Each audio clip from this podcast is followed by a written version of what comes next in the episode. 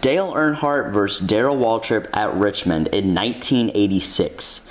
It's one of the most historic and best battles, not only in Richmond Raceway history, but in NASCAR history, and that's what we're talking about today. It's History Buffs on the Below the Yellow Line podcast.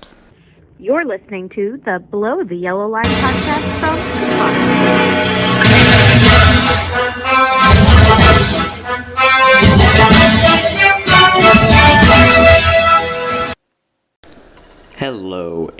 everybody. I am Samuel Stubbs, one of the hosts here of the Below the Yellow Line podcast. Um, this is not a normal episode. This is kind of the start of a, I guess, a series within the podcast and I, uh, I said we might do weekly or bi-weekly. It's probably going to be once or twice a month, uh, more likely, just because we have three normal podcasts a week: a post-race podcast, a midweek podcast, and a preview podcast. So. Um, and then obviously the Spotter Chain YouTube channel. So there's no YouTube video coming out today. There's going to be three consecutive um, pre-race shows, or may, I might make the truck pre-race show for Texas tonight. I'm not exactly sure. Um, and um, oh, sorry, forgot to start the YouTube live stream there. Uh, hello, YouTube live stream. Uh, we also are live streaming all these on the Spotter Chain YouTube channel.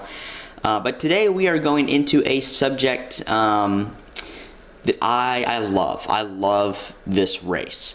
Um, this probably won't be longer than nine or ten minutes, but it's just going to be a look back at probably the best finish in Richmond history. Um, and Richmond isn't a track that's always produced great racing or crazy moments. And the most memorable moment from Richmond, probably in the last decade, was Spingate.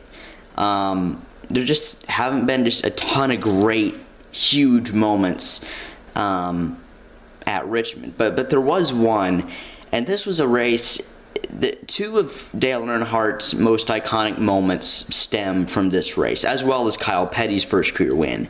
Uh, but those Earnhardt moments are him cleaning his own windshield uh, while driving the car under caution, and of course his uh, infamous wreck with Darrell Waltrip that, that kind of was in the middle of their feud. They, they came to be great friends, especially towards the twilight of their respective careers.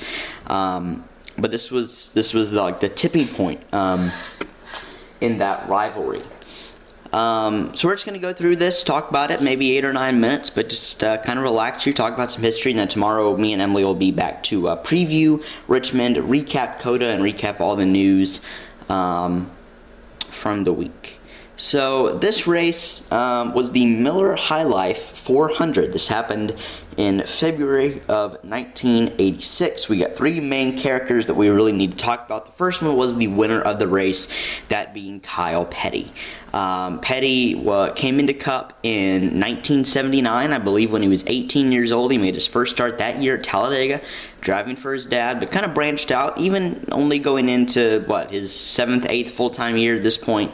Um, he was already considered a bit of a journeyman driver. He he had yet to win, and everybody was saying, "Okay, he's the son of the king. When is he going to get that win?" At this point, his dad had already won his record-setting 200th race, had already won seven 500s, already won seven championships. So his dad's career was, uh, or winning career at least, was was over. Um, but he himself really hadn't found victory lane yet. Uh, he was with a team that had done it a ton of times. Today, the Wood brothers have won 99 Cup races. We'll see if it's Harrison Burton or somebody else that delivers number 100, but they've won multiple Daytona 500s. Um, and, you know, obviously their best period of success came with David Pearson. Um, but now, after Pearson left, they were looking for some talent, and they found Kyle Petty. Um, he wasn't driving the Fame 21, however, he was actually driving the number 7 because um, before Alan Kulwicki came in a few years later and made that number 7 famous, uh, Kyle Petty was driving it and driving it for the Wood Brothers only because of his sponsor, 7 Eleven. That was a contract, um, that was an obligatory clause in the contract that, hey, you know, run the number 7. It'll really help promote the gas station. Um, and so they did. They did run the number seven with Kyle Petty. And uh, Richmond, before it was in March and April, before on like the, the eighth, ninth, tenth race of the year category, like it is now, it's actually the seventh race of the year this year. Um, I always remember it as race nine, you know, right after Bristol or Martinsville, somewhere around there, part of that short, you know, Virginia, Tennessee short track swing, um, where it is now. Um, but going into Richmond, it's in February. I believe this race was on February 25th. 5th, 1986. Um, and the two other main stories are Darrell Waltrip and Dale Earnhardt. So let's set the stage here. Dale Earnhardt at this point in 1986, 1986 was his eighth year driving in the NASCAR Cup Series full time. Um, he was a at that time only a one-time series champ, right? Yes. Um, in 1986 would be the year that he won his second championship, um, if if I'm correct here. Um, let's see, 1986 NASCAR. I believe that was that was Earnhardt. That was definitely Earnhardt, right?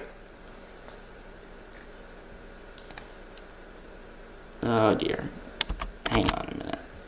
It was Dale. Okay, that was his second championship. That was his first one with Richard Childress. The next year, 87, I believe that was the year where he won it by like 400 points or some ridiculous mark like that. But but Dale, he was obviously one of the best drivers in the garage. I have Richard Childress, who really stepped up his program. Oh, we hit 200 total podcast downloads. That's pretty neat. Um, but driving for Richard Childress, um, and so um, you know, driving for Childress. Uh, he was in a good spot, and and that would be the year that he would win his second Cup Series championship. The next year, in '87, he'd win his third. In 1990, 1991, he'd win his fourth and fifth, respectively. In 1993, 1994, he'd win his sixth and seventh, respectively. Um, but 86 was the year he would win his second. So he's kind of on the rise.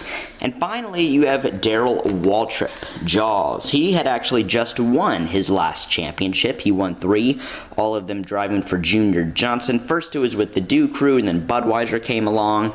Um, and this was a race where, you know, Junior Johnson, being ever present as he was, he was not happy with Dale Earnhardt after it. To, to say the least. I'm going to play the audio in just a second of that crash.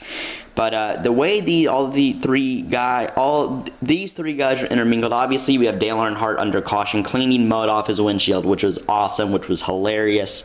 Um, but the big incident in this race that everybody remembers, I think it was three or four laps to go. It's Earnhardt versus Waltrip. They've been sliding their cars around all day, making contact all day, hitting each other, sliding off each other, banging off each other, and. Um, you know, it, it, was great racing. It was great fun. It was a very typical 1980s NASCAR Cup Series short track race.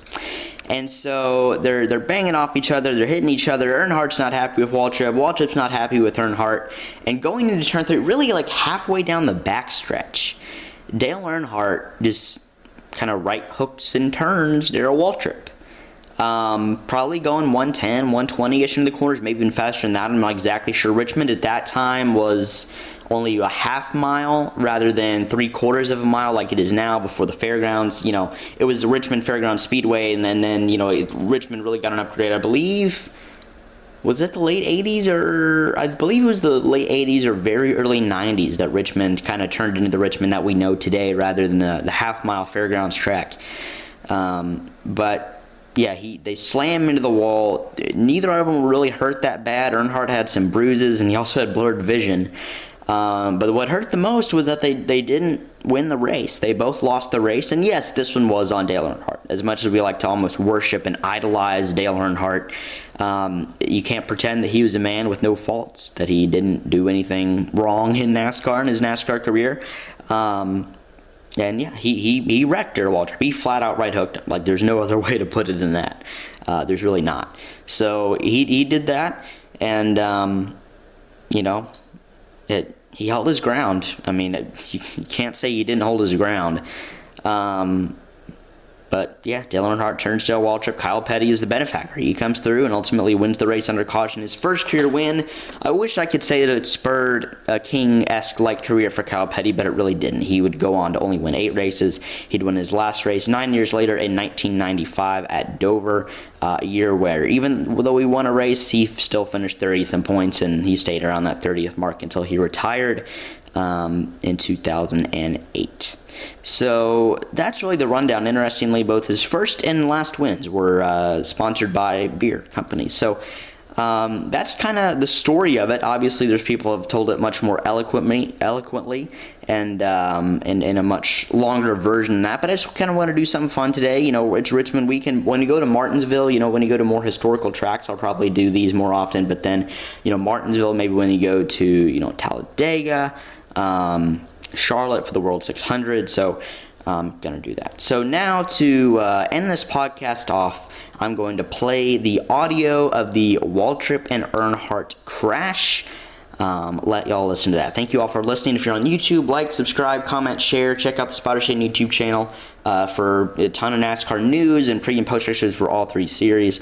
And uh, if you're listening, you can listen to us on YouTube and also Spotify, iHeartRadio, um, Amazon Music. Um, uh, Stitcher, TuneIn, wherever you get your podcast. So thank you all for listening.